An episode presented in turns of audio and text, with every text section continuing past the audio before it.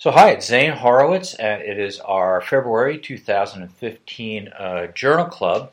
And the topic today is drugs in combination with genes that induce Stevens Johnson syndrome. So, we talk about dermatologic toxicologic issues very often, but this is one, and it actually quite, can be quite serious, if not frankly life threatening. And we'll see in our, some of our articles even potentially fatal in some cases. And the reason I sort of backed into this entire thing is I was listening to the out of the corner of my ear the uh, State of the Union address, and in the middle of it, uh, Obama said we have to have personalized medicine in the future, and then two weeks later, he said we're going to give 200 plus billion dollars for personalized medicine research. I said, well, how's that going to affect us in tox? So I know we always talked about some of these drug hypersensitivity things being related to genetics. I figured I'd delve a little bit deeper into it. And so, by way of a little bit of introduction, I'll start out with this first article, which talks about HLA associations and the clinical implications of T cell mediated drug hypersensitivity reactions for review. Um, this comes out of, as we'll see, many of these articles, Taiwan, they seem to be, um, for reasons that will become uh, very apparent, uh, more on the cutting edge of this, especially as it relates to these skin reactions, because they're at probably higher risk. So they talk about, with some definitions, we'll have some terms floating back and forth so we can understand them all. There's severe cutaneous adverse reactions to drugs or SCARs. And there's a very clever database we'll see called the REGISCAR that one of the articles is about. I like that. And so the spectrum of diseases that are in this is the Stevens Johnson syndrome. I think most of us remember from uh, medical school, which overlaps with toxic epidermal uh, necrolysis. And these are drug reactions that have systemic symptoms, mostly in the skin. And these are the ones that potentially could be fatal. Um, the next couple are drug reactions with eosinophilia and systemic symptoms, which is DRESS syndrome, which some of the articles address. And then there's also drug induced hypersensitivity reactions, also we've seen sometimes called DILI, drug induced liver injury. Not going to be addressing that today, but these are sort of the spectrum of these things that may be related. So the, when we're talking specifically about Stevens Johnson and 10, the incidence is, is pretty low. I think most of us, if we've seen one or two cases in the course of our practice, sort of remember it, and that's probably all. It cites the incidence is 0.4 to 6 cases per million persons per year, which is pretty rare. But it carries a mortality as high as 5% to 12% for Stevens Johnson and up to 50% depending on where the study was done for 10. Um, in the other syndrome, DRESS, the skin rash, is usually associated with a fever, where it's not with Stevens Johnson. It also, with DRESS, has hepatitis and other involvement, including lymphadenopathy, uh, leukocytosis, atypical lymphocytosis, and it is also exceedingly rare. And this one has a relapsing remitting course despite stopping the drug, whereas in the other ones it tend to get better. This one just keeps on going. It's like the Energizer Bunny, and tends to be more associated with other risk factors like herpes virus 6 and cytomegaloviruses that may be cofactors. So, getting back to uh, why they even thought of this, why would HLA typing associated with these reactions? The you know, it, it, seems like the strongest association, as we'll talk about, is with one specific HLA-B subtype 1502. But it seems that the cytotoxic T cells release something called, as far as the pathophysiology, granulolysin, which is a key mediator of this skin response. So basically, in their review, they kind of went through a lot of the studies, some of which, which I'm not going to go into detail because we'll actually cover them individually. And the first one that comes up is carbamazepine, which is an aromatic anticonvulsant was approved by the FDA for epilepsy, although we certainly see it for other things like bipolar and trigeminal neuralgia. And 10% of the patients who take it get some kind of skin reaction. Some of them are mild, these maculopapular eruptions within three months are common, and then the more severe ones include things like um, Stevens Johnson syndrome, which the incidence is quite high in Taiwan, and we'll see why. Um, they've linked this, and we'll see the data behind it, to this uh, HLA-B subtype 1502.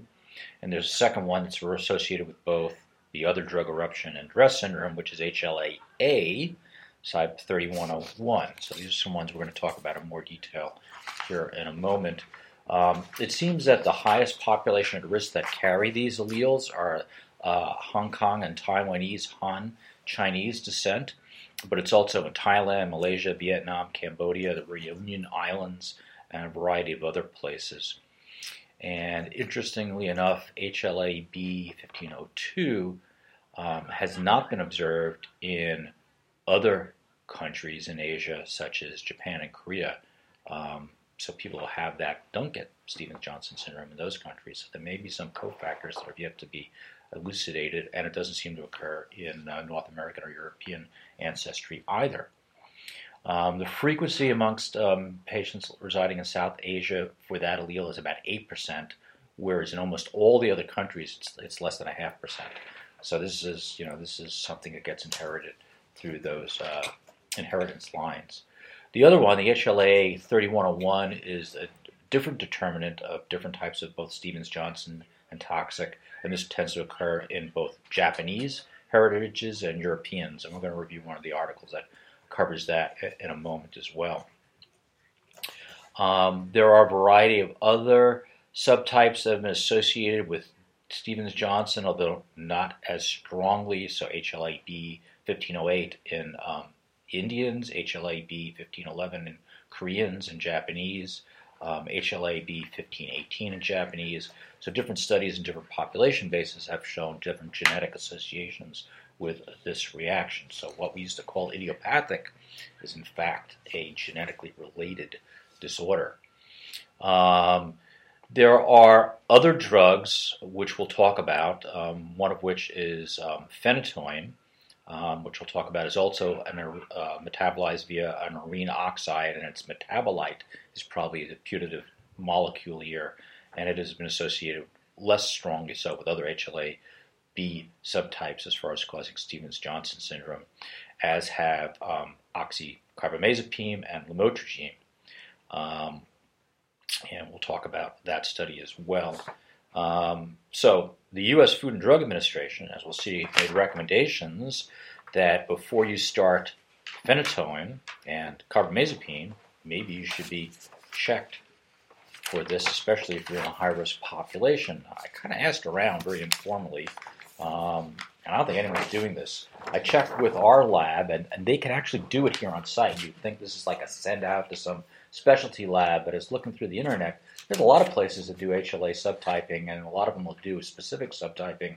Like if you just want to know if your HLA B 1507, you can just ask for that, and it's not terribly expensive. It's in the order of, depending where you look, anywhere from as low as $90 up to maybe three, $400. So probably not more expensive than some IV antibiotic that we hang in the emergency room many times. There are a few others, and I'll mention these in passing because we're not going to dwell on those today. Allopurinol, used for gout, um, is also associated with um, a specific HLA B subtype. Um, again, Han Chinese seem to be a very high risk population, as does Thai uh, populations. Um, there are a couple of antivirals, abacavir and nevirapine that are associated with other severe skin reactions. Um, the abacavir is associated with HLA-D 5701, and the never nevirapine is associated with a, uh, a, a non-HLA A or B type called DRB1 asterisk 101, which no one's going to remember, but um, it's out there. And um, so basically, it's just sort of an overall introduction to the fact that genetically, um, some of us are more prone, and maybe there's personalized medicine and all this research that maybe this money is going to be forthcoming with will give us just a, a hint, at least toxicologically, what drugs are at risk and which populations are at risk, and we should choose other drugs as substitutes. And we'll talk about why looking for anticonvulsants that may be difficult because there are a bunch that are linked. So to start us off with um, our first article, we have Matt, which will tell us about that big screening um, cohort in uh, Taiwan that made the uh, association with HLA-B 1502. Perfect. Yeah, so I um, looked over this article called Carbamazepine Induced Toxic Effects in HLA-B 1502 Screening in Taiwan. It's a New England uh, article from 2011 basically their overarching question was can screening for the HLA-B 1502 prior to starting carbamazepine prevent Steven Johnson's and, and TEN? so Zane kind of already mentioned uh, the spectrum of uh, you know, from erythema multiforme all the way up to TEN. But basically, quick reviews. Steven Johnson, like we said, fever, malaise, rapid, rapidly developing blistering uh, rash, um, usually target-like lesions, and then kind of the key is mucosal involvement. Usually, the mortality is about five percent for that. Um, and then when you go on to develop TEN, it's very similar but much more extensive, and the mortality is 25 to 35 percent. So obviously, a, a a big problem, and if something could be done on the front end, um, it would potentially be very beneficial. And interestingly, like we were starting to talk about, carbamazepine uh, is the most common cause of Steven Johnson's and T in Southeast Asia. Um, it's strongly linked to this HLA-B 1502 with uh, kind of an astounding odds ratio of 1,357 they found in, in previous studies. It was pretty pretty impressive number there. Um, and how it actually works, or thought to work, is that the the HLA-B molecules actually bind to the carbamazepine and present it to the uh, cytotoxic T cells, um, and that leads to the T cell mediated cytotoxicity. So, kind of like I said, they attempted to do a prospective uh, HLA-B 1502 screening uh, to see if that on the back end decreased the incidence of carbamazepine induced Steven Johnson's. And so, and so, how they did that, they took 23 participating hospitals throughout Taiwan. Um, who in patients who were going to be receiving carbamazepine for you know uh, you know XYZ uh, disease. Um, they um, tested all the patients for HLA B1502, and then if it came back positive, they obviously recommended not uh, starting carbamazepine and either continuing on continuing the med they were on or switching to a different one. They followed them up for, for two months and um, did the, the study through uh, a couple different companies. And then the only kind of other part of the study was looking at comparing the incidence, the kind of known incidence uh, already of carbamazepine induced uh, Steven Johnson's with what they would kind of find in their study to see if that would, would match up um, and if, if, it actually decreased the, the risk.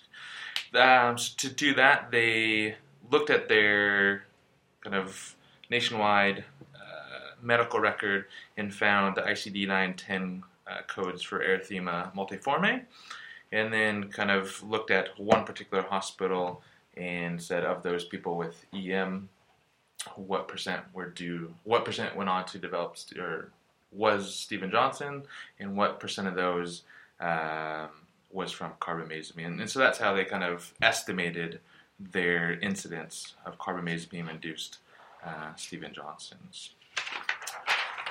So, what they found, um, kind of figure one, so they got about you know 4,800 patients 92% of them were HLA-B negative, and the other 8% or so were positive, which correlated well with previous results.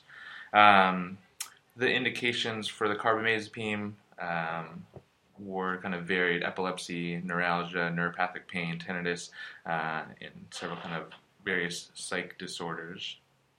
Um, and so kind of all the baseline characteristics between the positive and negative groups were similar. And kind of the crux of the, the paper was when they came to find uh, what adverse outcomes the positive group had um, that did not get carbamazepine and the negative group that did go ahead and get carbamazepine.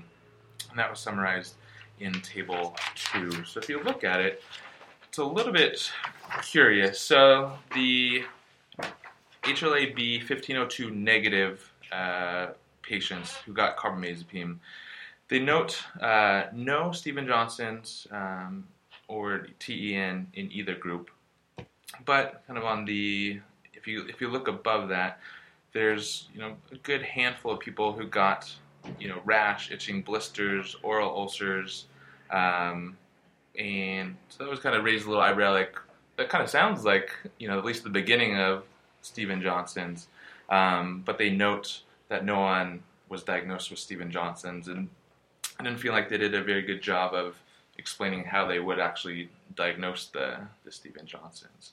But their main point was that in the negative people who tested negative, who got carbamazepine, no one was uh, formally diagnosed with Stephen Johnson's. Uh, and then when they looked at their incidence to calculate, you know, how many they should have seen, they estimated they should have seen uh, about 10 cases of Stephen Johnson's. And so when you compare the 10 with the zero that they got, they said that that's obviously uh, statistically significant. So that was their main conclusion.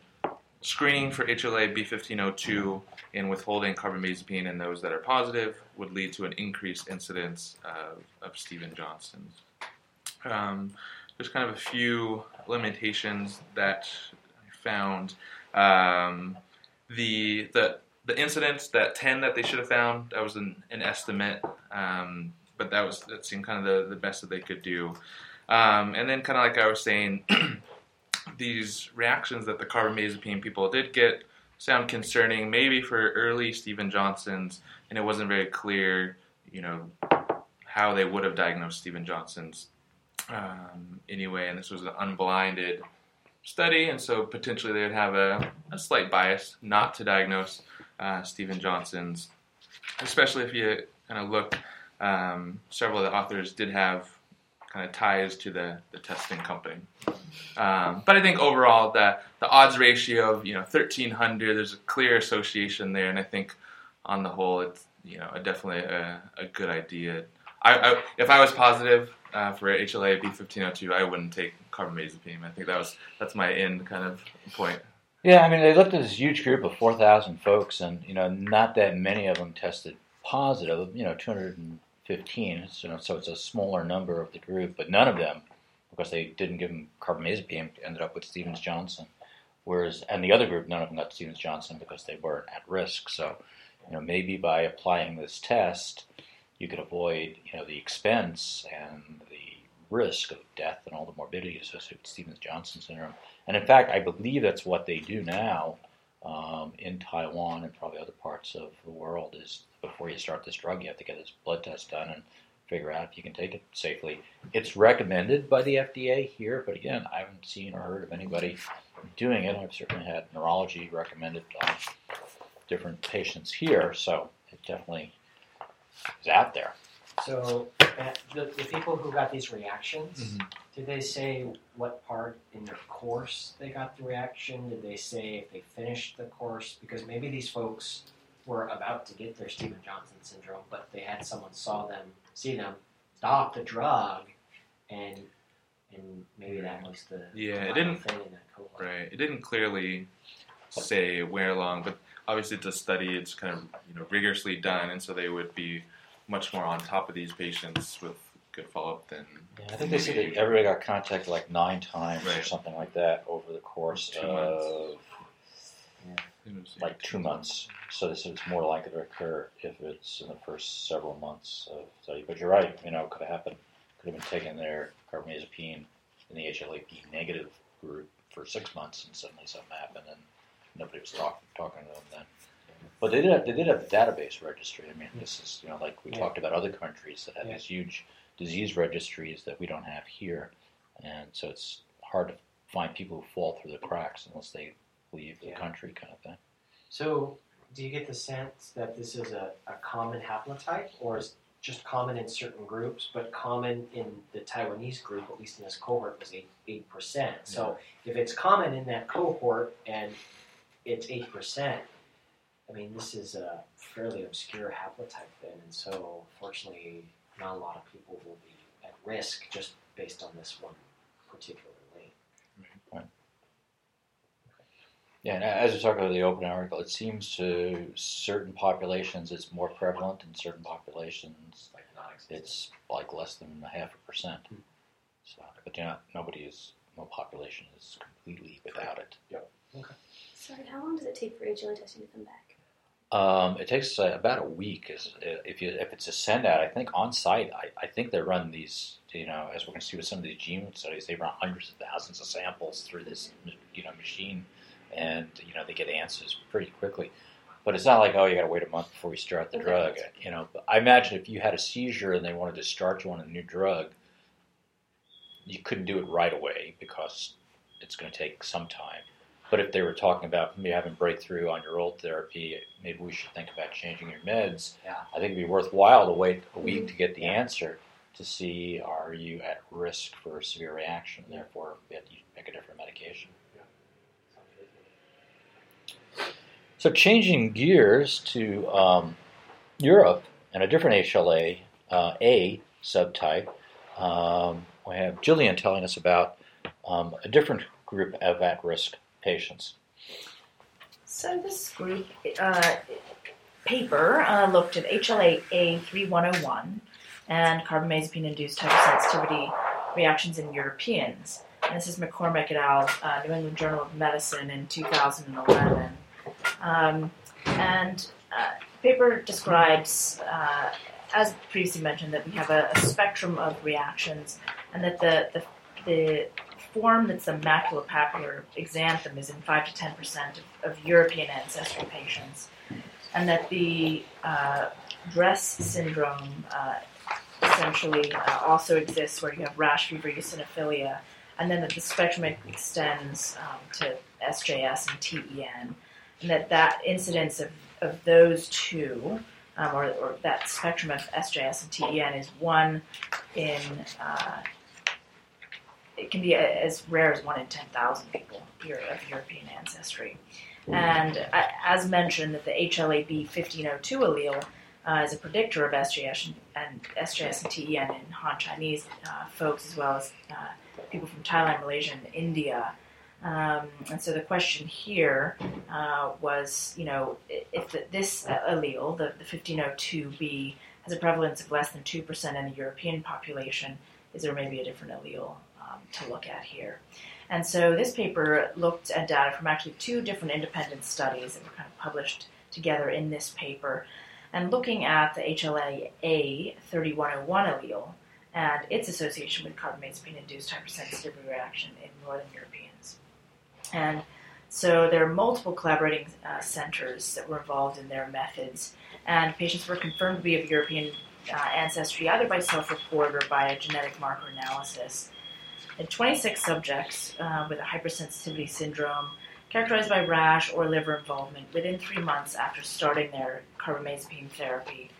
And at least two of the following either a prolonged recovery phase despite withdrawal of the drug, fever, and organ involvement such as uh, heme abnormality, eosinophilia, or atypical lymphocytosis. Um, and here, dress syndrome is considered to be the same as hypersensitivity syndrome. Um, they included one subject that just had an acute generalized uh, pustulosis, um, and looked at 106 subjects with maculopapular rash without systemic symptoms, uh, 12 subjects with SJS TEN, um, and then looked at genotype data from this Wellcome Trust Case Control Consortium that was essentially their population control group, and each center used a different kind of subset of samples from within that. And then they had clinical controls that were 257 subjects with epilepsy who had been on carbamazepine for three months and had no issues. And each site used um, a different but very specific DNA genotyping assay. Essentially, DNA is amplified and then fragmented into pieces, and then you type it for, for uh, alleles by hybridizing the DNA with standards, and then you identify the presence of certain alleles within the patient DNA. DNA. They go into this. They talk about this process of imputation, um, which very briefly is just where there's a, you do a statistical inference of unobserved genotypes. So because you can't look at every kind of genotype, there are some that you don't essentially know about yet. You use areas of known genetic variation, so particular SNPs or single nucleotide polymorphisms, and then use that as a reference and kind of look around in that area so that you can use an array but look more specifically about those areas that are more likely to have variation um, that are of importance here. And then you have those alleles that are imputed or kind of uh, found in this process. You then confirm those using direct PCR pheno- uh, genotyping. And then they did a logistic regression analysis to find out is are these um, specific alleles of significance when you look genome wide? So their their p values are very very tiny because they're looking um, to be very um, kind of specific here. And so they looked at a whole bunch of SNPs um, from 22 subjects with carbamazepine-induced hypersensitivity and compared that to 2,691 controls and found this very strong signal in the MHC region. That's the region of chromosomes where the HLA genes are. Um, particularly in chromosome SIPs, they uh, found several SNPs around the HLA uh, region that, that reached genome-wide significance with very, very small p-value. And they found that that little area was seen in 40% of their subjects versus about 5% of the controls. And most notable was this HLA-A 3101 locus. And the odds ratio for a carbamazepine-induced hypersensitivity was 12.1. And the 95% confidence interval was 1.27 to 121. Um, and then when they looked at the 43 subjects with just the maculopapular rash versus 1,296 healthy controls, again, HLA A3101 was the most strongly associated allele, and it found in 27% of the subjects versus 4% of controls. Um, that analysis did not reach significance until they did a combined analysis with some additional subjects, which then reached significance with an odds ratio of 8. Um, so if you look at figure 1, uh, just it essentially just gives you a visual for that signal in the HLA-A region of chromosome 6. They did what they call a Manhattan plot for logistic regression. And what you see kind of these spikes, both at the top of the, the graph and the bottom, that just show you that there is um, an association there at that area of um, that for that particular allele. And then for the SJS-TEN subject, there were 12 subjects. Um, and 42% of them carried that same allele versus 4% of the control. So the odds ratio there is about 25 to 26. Um, and then they did a pooled analysis of all the subjects, and so there's this overall odds ratio of about 9 with a confidence interval of 4 to 21 for the presence of that allele, and um, demonstrated that, that, that having that allele give, has a sensitivity of about 26%, but a specificity of about 96% so kind of overcalls it, but if it's there, um, you're at risk. And um, they note, um, they kind of help us through a little bit of, of thinking here, that carbamazepine hypersensitivity has a prevalence of, of about 5% in this population, or 1 in 20. And so post-test probability goes up to 26% based on the positive likelihood ratio. So you look at true positives versus false positives, and that likelihood ratio becomes about 6.75. Um, so when you're, you're thinking about pre and post test probability, if that allele is present, that instead of 5% of the population of this group who have this allele, now 26% of them could have a reaction, um, which you know bumps it up into the very concerning range. And so, you know, the bigger picture in their discussion, they note um, that um, they think that this HLA a3101 is an important predictor of the full spectrum of hypersensitivity, everything from just the basic rash, kind of macul- maculopapular rash, to the SJS, TEN, kind of more severe uh, aspect of the spectrum. And that the presence of the allele is associated with increased risk, obviously, but it's neither necessary nor sufficient for the development of a reaction. So it kind of could be used for screening and a decision made about whether or not to start a medication like this. And then they describe other similar things like um, abacavir um, with HLA B5701 and then the HLA B1502 that Matt talked about with the, the um, Han Chinese population and other Asian populations that increase risk for SJS-TEN. And um, they note that uh, the the 3101 allele in the study is um, associated with a broad range of reaction reactions, it probably means this involves multiple types of T cells. So there's all sorts of things that can happen. Whereas the um, uh, in the the studies where it's mo- like the one Matt talked about, where it's mostly SJS TEN, that's probably a, an HLA region that deals with one specific type of T cell that presents the um, reactive agent and then causes a specific type of reaction.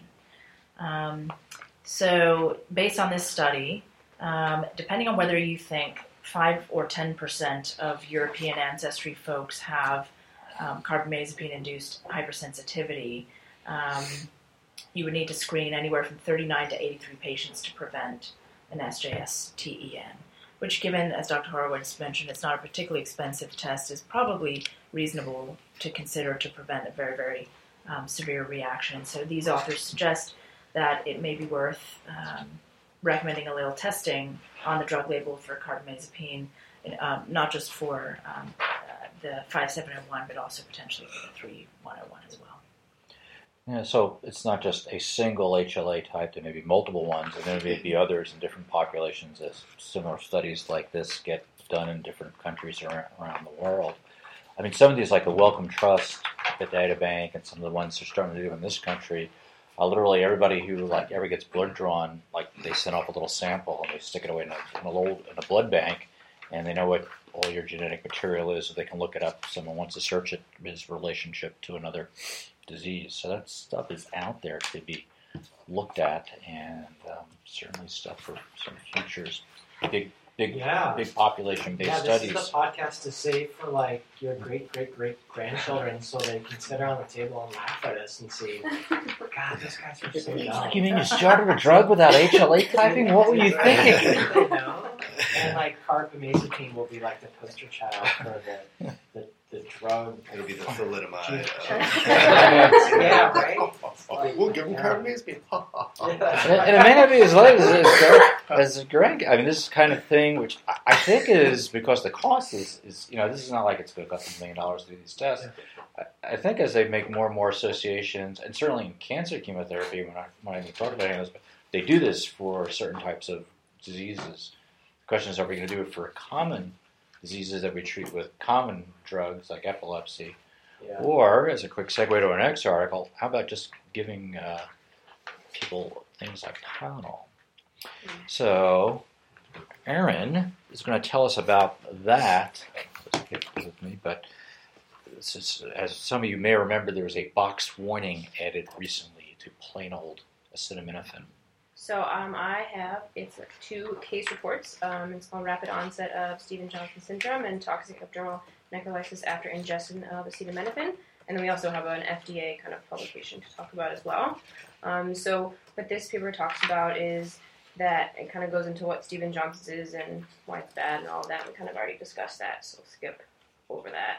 Um, this states that there have been several reports previously of associations with acetaminophen and SJS and TEN. Some hypersensitivity reactions, they're rare but have been described in the literature. Um, it's been associated occasionally with vasculitis, glomerulonephritis, and these cutaneous reactions. Um, and there was, it does quote one study that um, acetaminophen was implicated in 48 out of 245 patients with suspected SJS and TEN. Um, so for their first case that they talk about, is a 43 year old female who came in with an erythematous skin rash with bullae all over her body.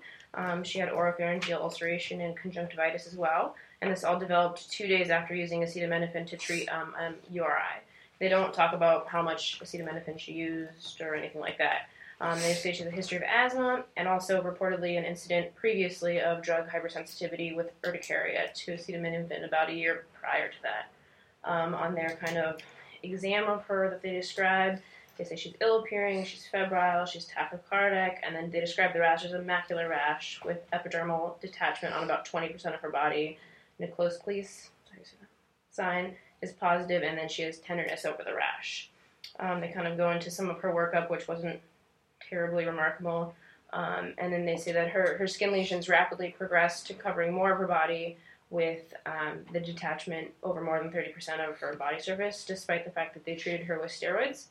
Um, and after this, they diagnosed her with TN and started IVIG at 2 grams per kilogram per day for three days, which in turn helped the symptoms resolve um, and the severity decreased. Um, she was given antibiotics for three weeks and ended up being discharged after about 33 days in the hospital. Um, they state that they investigated other causes and didn't find anything, but don't really go into what they looked for or what other things they considered. Um, so but their second case is a 60-year-old guy with a history of diabetes and hypertension who was also being treated with acetaminophen for a URI. Um, he had no history of allergic responses. Um, and then on the three days after his initial exposure, he started having an erythematous rash throughout his body. Um, it kind of progressively got worse, started to have bullae, and on day seven after exposure was admitted to the hospital and treated with IVIG, this time at a lesser dose um, with one gram per kilogram per day for three days. He also had a fever, um, and he actually had a biopsy, which is how they diagnosed him with TEN. Um, and um, I, the authors of this article kind of saw him on day 14 when he was transferred to their hospital, um, at which time his uh, exam was very similar to the previous case, um, and his kind of rest of his workup was also fairly unremarkable. Um, other than kind of supportive treatment for him, he also got mucosian ointment, and his skin condition also gradually improved and was also in the hospital for about a month. Um, and they also thought that they, he didn't have any other drugs as, as risk factors for the TEN. Um, so for this, I think, you know, what they're kind of pointing at is that this is rare. There haven't been a lot of reports of acetaminophen with these skin reactions, but there have been a couple cases or instances that are documented that has been confirmed with a rechallenge test. So they feel like it's pretty important, especially because it's such a widely used drug that is in many other drugs that are not just straight acetaminophen. Um, the kind of interesting things about it is that while it usually takes somewhere between 15 and 25 days to develop a reaction, these were all in two or three days, or these were both in two or three days. Um, so it seems to be pretty quickly. Um, and the other thing they kind of touched on was the IVIG um, for treatment and the dosing, and how they recommended that two grams, at least two grams per kilogram per day, has more of a benefit than less than that. As you kind of saw in these patients, the one who got two two grams per kilogram per day got better, um, kind of more related to that IVIG than the the other patient. Um, they did not do rechallenge tests in these patients because they're contraindicated. Um, and then the rest of it is just supportive care and like plus or minus for corticosteroids. Um, and then, like I said, they didn't really get into any suggestions or comments about the dosing, how, how much these people took, if that has any relation, um, how long they took it for, any other risk factors. Obviously, that first patient had a previous reaction, which may have been a risk factor. Um, and like I said, they didn't comment on other possible causes or why they thought it was just that. Um, and then the other kind of article is this FDA publication from JAMA of last year, or two years ago, actually, 2013 and it says that they are now concerned about this causing, uh, about this acetaminophen causing the SJS or TEN, and they are going to be putting a warning on the labels for all prescri- prescribed acetaminophen and recommending it for all over-the-counter products containing acetaminophen. And they base this on kind of the similar things that we already talked about, talked about um, multiple case reports and some with reemergence of sy- symptoms when they've been re-exposed after their symptoms had initially resolved. Also, between 1969 and 2012, they identified 91 cases that seemed to be associated with acetaminophen, and 12 of which resulted in death. So, while this is very rare, um, they still are going to be putting this black or this new warning on there. Um, but they did not comment on the incidents or anything because it's so rare and kind of hard to determine. Um, that's about it. Yeah, I mean, the incidence obviously 40 years to generate Yes. 91 cases, although people weren't looking for it. So I, I think they felt compelled to say, when, when it came out, it was very controversial. People said, we've been using Tylenol for generations, and most people looked at each other and said, we've never seen this. What, what does it really happen? And, and indeed, it does 90 cases over 40 years. So obviously, they probably need to do the same kind of genetic studies on these cases going forward and doing gene, genome wide analysis on them and age match and uh, sex match controls and figuring out is it related to an HLA type, is it related to something else in their makeup? Yeah, so I think what's also important here is that third something that might be this URI, because case number two, this 50 something year old guy, I would venture to say this was not the first experience he's ever had with acetaminophen. I doubt it was for So either. why? So yeah, why him? Why now? Yeah. And the him has always been the same, but maybe it's the it's the right infection, it's the right host, it's the right xenobiotic that all together sort of create this thing, and um, that may have This worked. might not be as clean as it is with carbamazepine. right. You know, and the other thing, I- I'm always very skeptical about assigning blame to something that's ubiquitous. Mhm. You know, um, if this is true, and I think it's the right thing to put the warning on the label so that people are aware of it.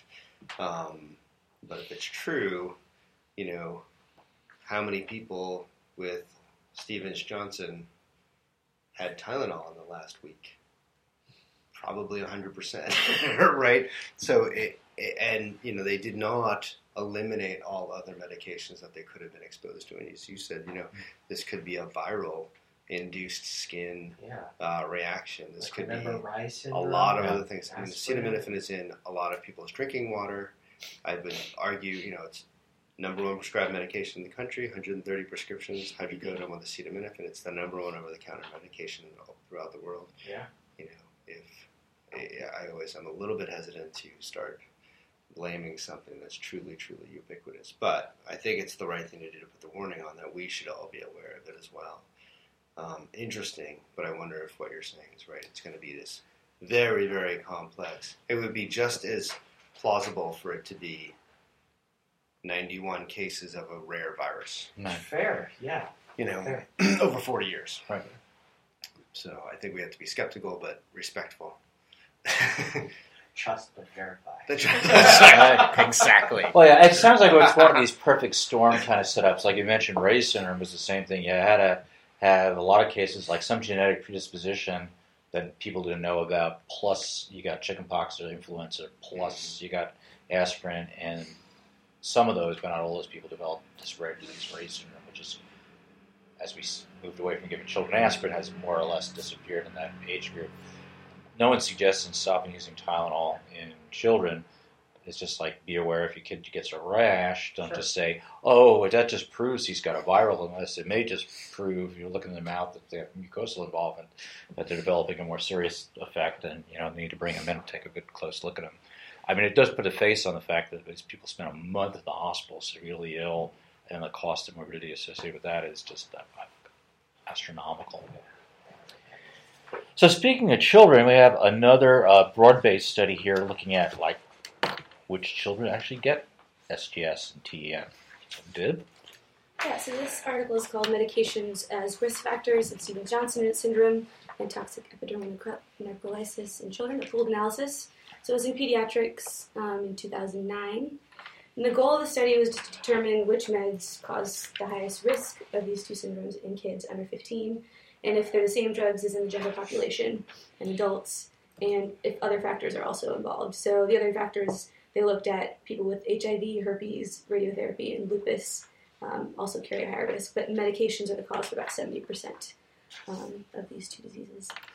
So this paper looked at two, two of the largest case control studies, the SCAR study and the EuroSCAR, so severe cutaneous adverse reaction. So that was 368 cases and 383 cases, um, respectively. So only 10% of these combined cases were children, which is why they did a pooled analysis and um, had found 80 cases. So their methods were they looked at these two international multi-center studies. They had identical methodologies. Children were under 15 and hospitalized for either SGS or TEN or the overlap syndrome. And they also had three to one controls matched for age, gender, and country. And these were just hospitalized children with acute conditions not attributed to med- medications. So, like I said, 80 cases and 216 controls.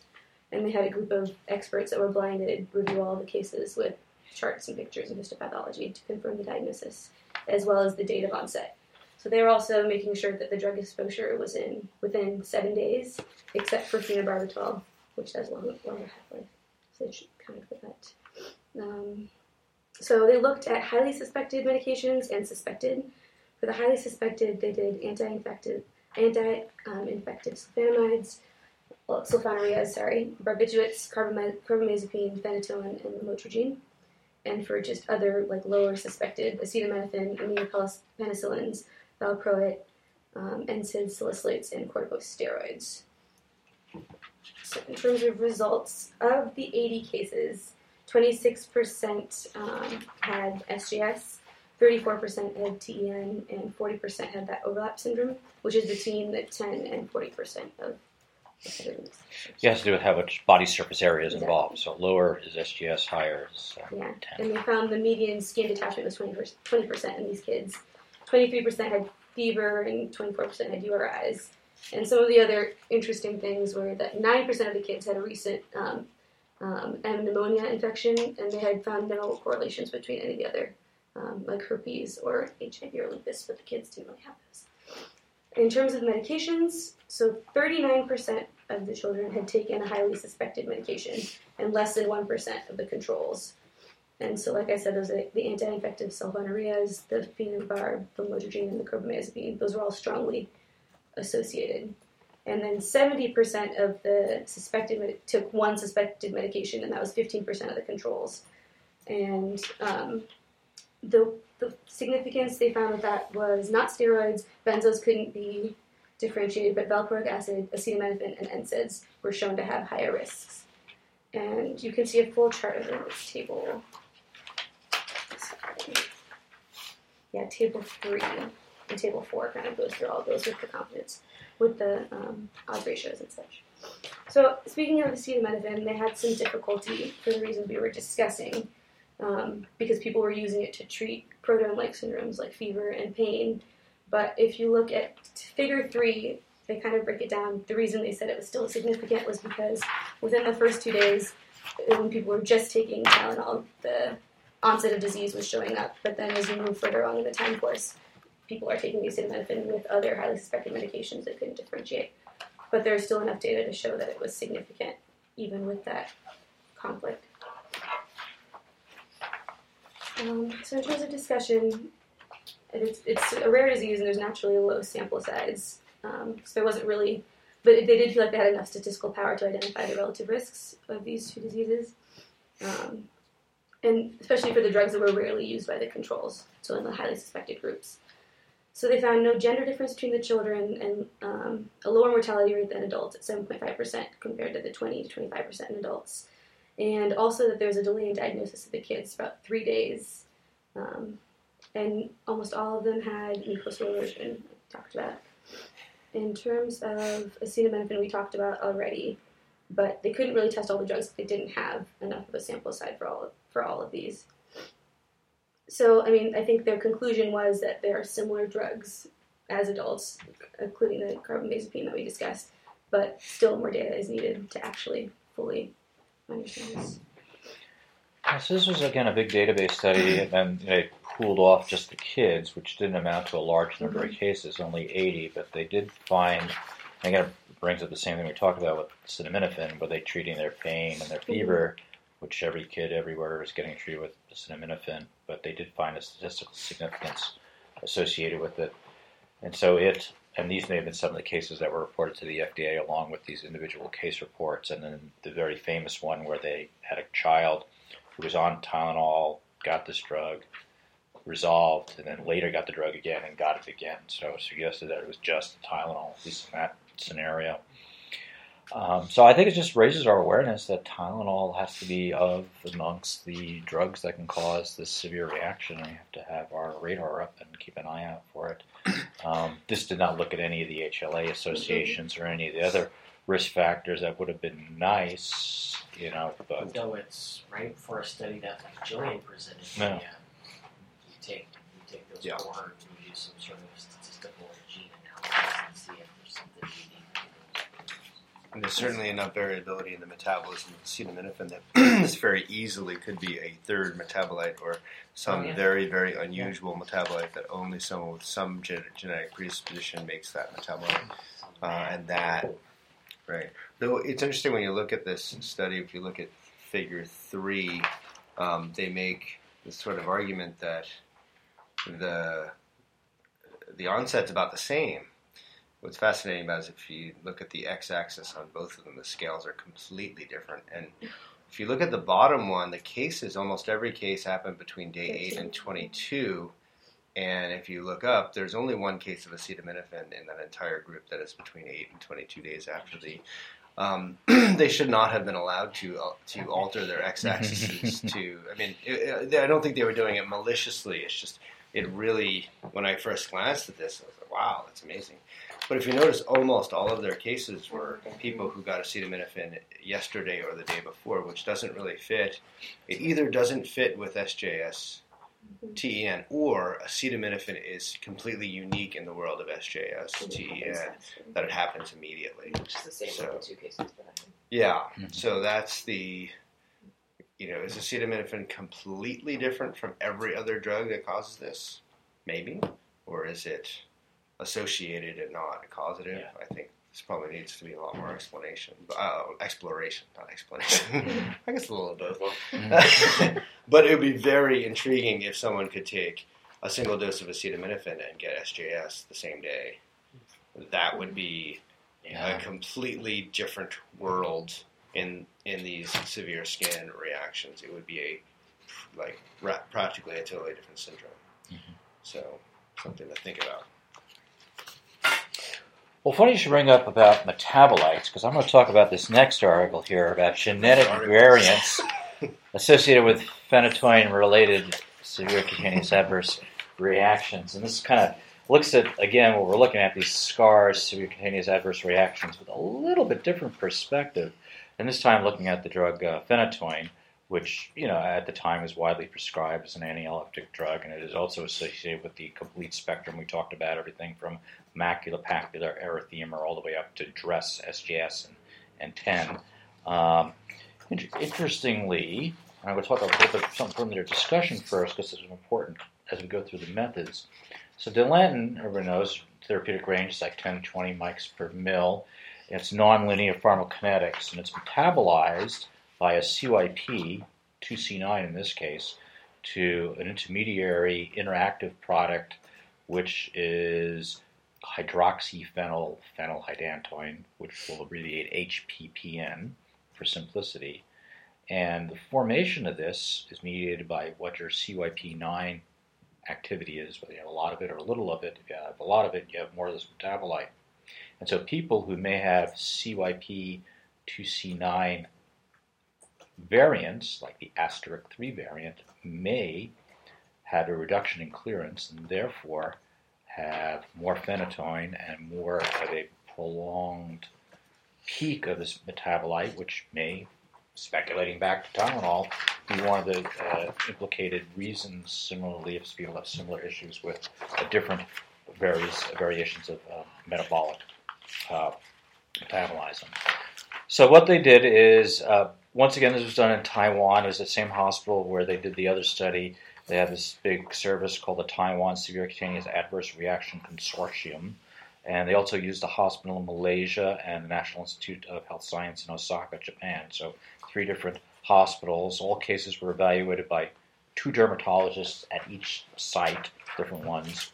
And they were looking for severe cutaneous reactions and trying to find out what the links were. Um, once again, their definition was Stevens Johnson was skin detachment of less than 10% of the body surface area.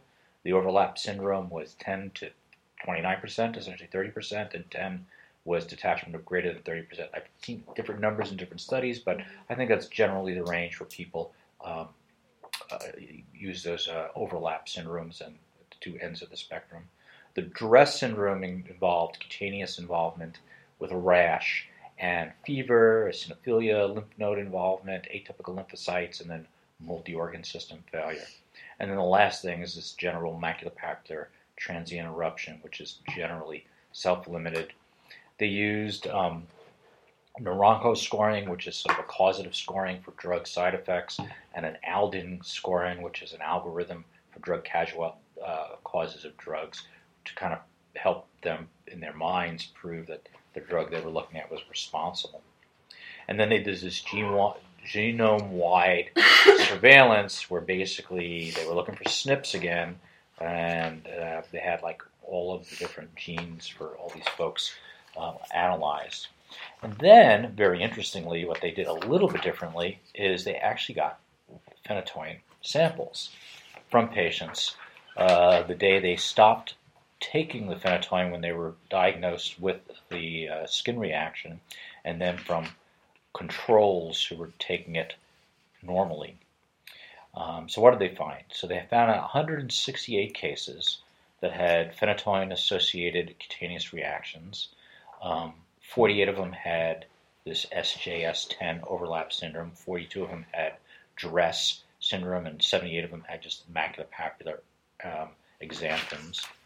And then they matched them with 130 tolerant controls, where basically people in the hospital were already taking Dilantin and didn't have any problems with it. There wasn't any difference in the average daily dose between those two groups. but of note, 13 of the patients in the skin cohort died as a result of their disease. Um, the estimated prevalence of this is, is indeed rare. So we're talking about rare diseases here. It's 0.24% of patients on phenytoin developed STS-TN, um, and 0.21% developed DRESS. Uh, the rash is a little more common, about 3%. Um, in their control population, they selected about 412 individuals from the Taiwan Biobank, where these genetic details were uh, were stored, and they had them self-report their ancestry. Um, course, in Taiwan, 98% of the population was Han Chinese, um, so it wasn't like you going to get a mixed group there. And then they found clustered 16 different individual SNPs, this time on chromosome 10, that were associated with the dilantin um, scars, uh, uh, or severe cutaneous reactions. And then eight that had the lowest p values, which means the highest association, were all on the 2C gene. And they were 2C19, uh, 2C18, 2C9, and 2C8. So those four were the, sort of the big four associated genes. And so the this 10 SNPs were so individual polymorphisms that were different, all were associated with those genes, and that they were rare in um, the frequency in the general population. And the largest association was with CYP2C9 asterisk 3, which is the variant 3. So people who had different rates of metabolism as a result of having um, an a non-functioning or partially functioning CYP2C9. And they had an odds ratio for developing Stevens-Johnson syndrome or 10 of 30, and an odds ratio for developing DRESS of 19 um, if they had those polymorphisms. And the other interesting thing was um, when they looked at the levels of the drugs. I'm trying to find out where that was.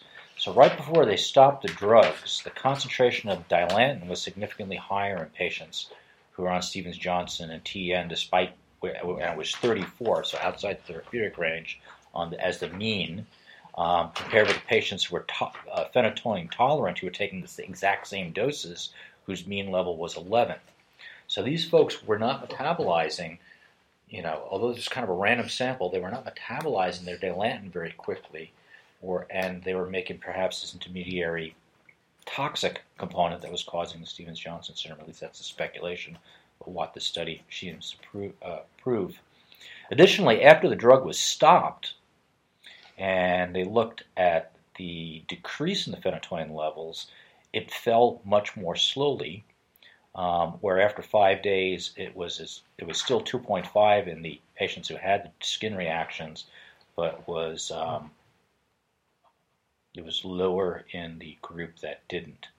It was nearly gone.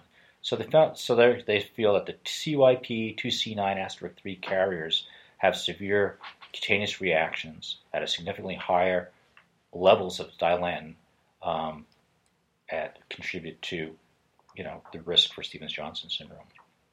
And that's where they go into the whole discussion about this metabolite HPHP in that either you're making it more prolonged or it seems to be that you know it's around longer and has a higher propensity to cause the skin reaction.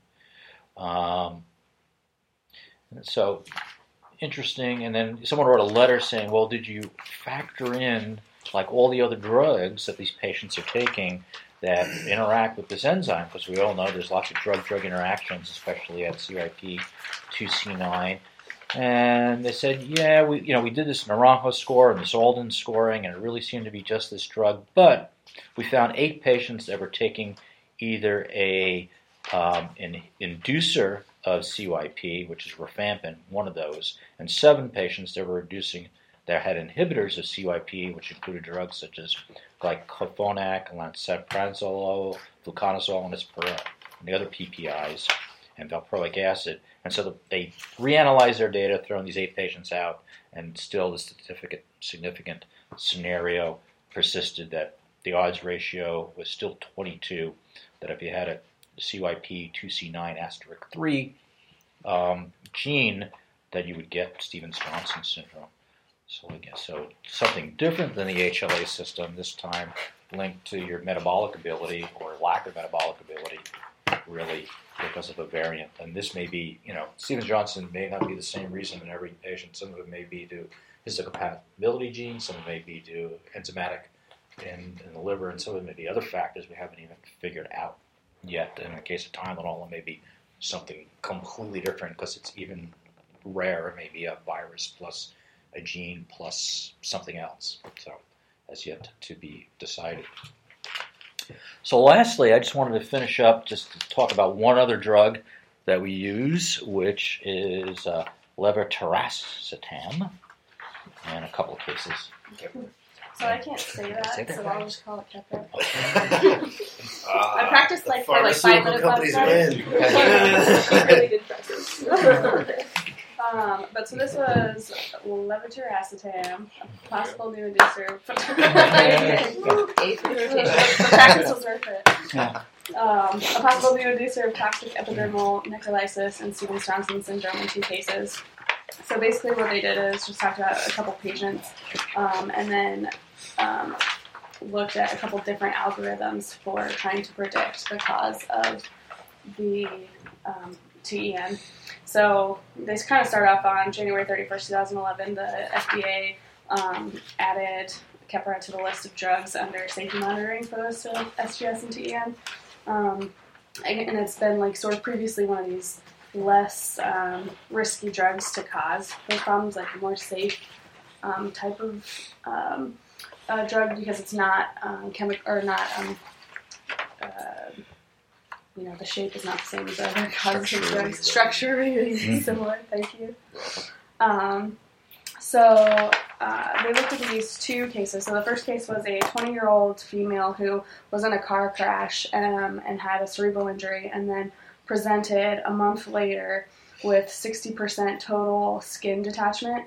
And um, they did a skin biopsy that showed full thickness necrosis and was negative on any direct immunofluorescence. um, she was um, hospitalized for 26 days and then discharged after discontinuation of all drug treatment and had no relapse. And then the second case was a 29 year old female who was um, had a history of HIV, um, cerebral tuberculosis, tuberculosis. Practiced that one for a long time last night too and Aspergillus niger external otitis. Um, and she presented with greater than 50% skin detachment, and again found to have um, histologic examination of full thickness necrosis and negative direct immunofluorescence. Uh, so she was hospitalized for 46 days and then discharged without relapse. So what they did in this study is they took there's three different kind of algorithms scoring systems that they looked at, and the first one was the Al- Alden that you kind of mentioned earlier, um, which is supposed to be specific to SGA, SGS and TEN, and it includes um, all these kind of interesting things like which I just I don't know I thought I had a hard time like trying to be like okay that's totally going to cause it, and there's like a scoring system is very like just almost seemed arbitrary with negatives and positives and uh, so um, but they look at the time to um, TEN onset, the drug present at onset um, in the patient, a pre-challenge or re-challenge, a drug known for causality, and then other causes. Um, and um, so they, so, and then the other ones I can just kind of go over real quick. There was this Naranjo scoring, which is very similar, had 10 points, um, had a lot of the same things to it, and that one was just to determine the likelihood of a drug causing the reaction. And then the last one um, was the, the French um, pharmacovigilance score, and that was um, calculating a relationship between adverse reactions and the patient's therapy.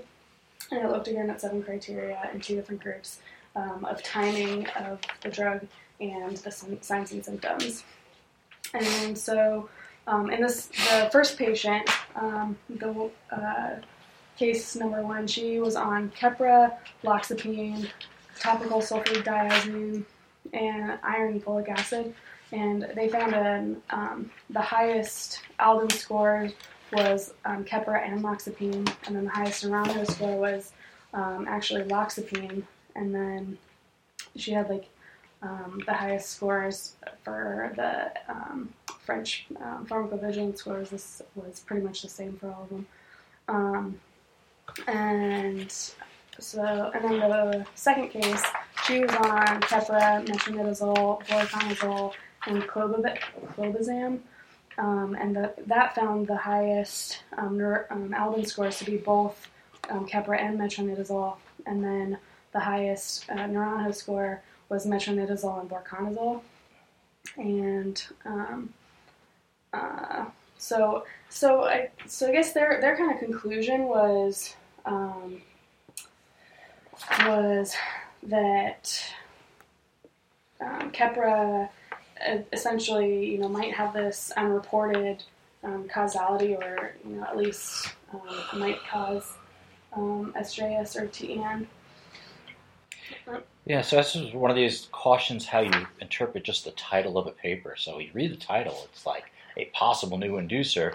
When you read the details, it's like, well, each of these patients were on four or five drugs, and when you apply these three somewhat imperfect scoring systems to it, you know, Keppra didn't come out It first in every first, one of them. It kind of came out second in a couple of them, and so it could have been anything. And so look, going back to like the Tylenol thing and all these other ones, it's very hard to assign causality or even association um, without causality um, to these drugs. Now, doesn't mean we shouldn't keep our antenna up, and you know, if somebody's only taking Keppra and nothing else, and they get Stevens-Johnson syndrome, yeah, it should be a cause for reporting. Um, but these are certainly not the poster child cases for Keppra inducing Stevens Johnson, at least not yet. Again, when you get it, you get sick. These people are hospital for like over a month each, and uh, um, so if you're thinking like, well, Dilantin and carbamazepine, we're not going to use those drugs anymore. Put everybody on Keppra, which is, seems to be done anyway nowadays. Uh, you know, there may be some risk there too. We don't know yet. So don't take this as yes, it's on the list of things, but yes, we should always be vigilant for um, new associations of drug side effects, which come out often slowly. So I thought that was just a general, you know, introduction to some genetic associations in toxicology. He said five, ten years from now, you're probably all going to be like getting these tests and saying, oh, "I'm going to start someone on drug X. I have to do these tests first to find out if they can take it safely versus drug Y, which is not associated with a bunch of side effects, and it may not be Stevens-Johnson syndrome. It may be liver failure with Tylenol. It may be other things that we have yet to see associations made yet genetically. But this is the future, and like I said, I want to spend a lot of money investigating this, so I think you're going to see a lot more studies, and this maybe just a taste of what's yet to come in your careers. So with that, we'll see you next month.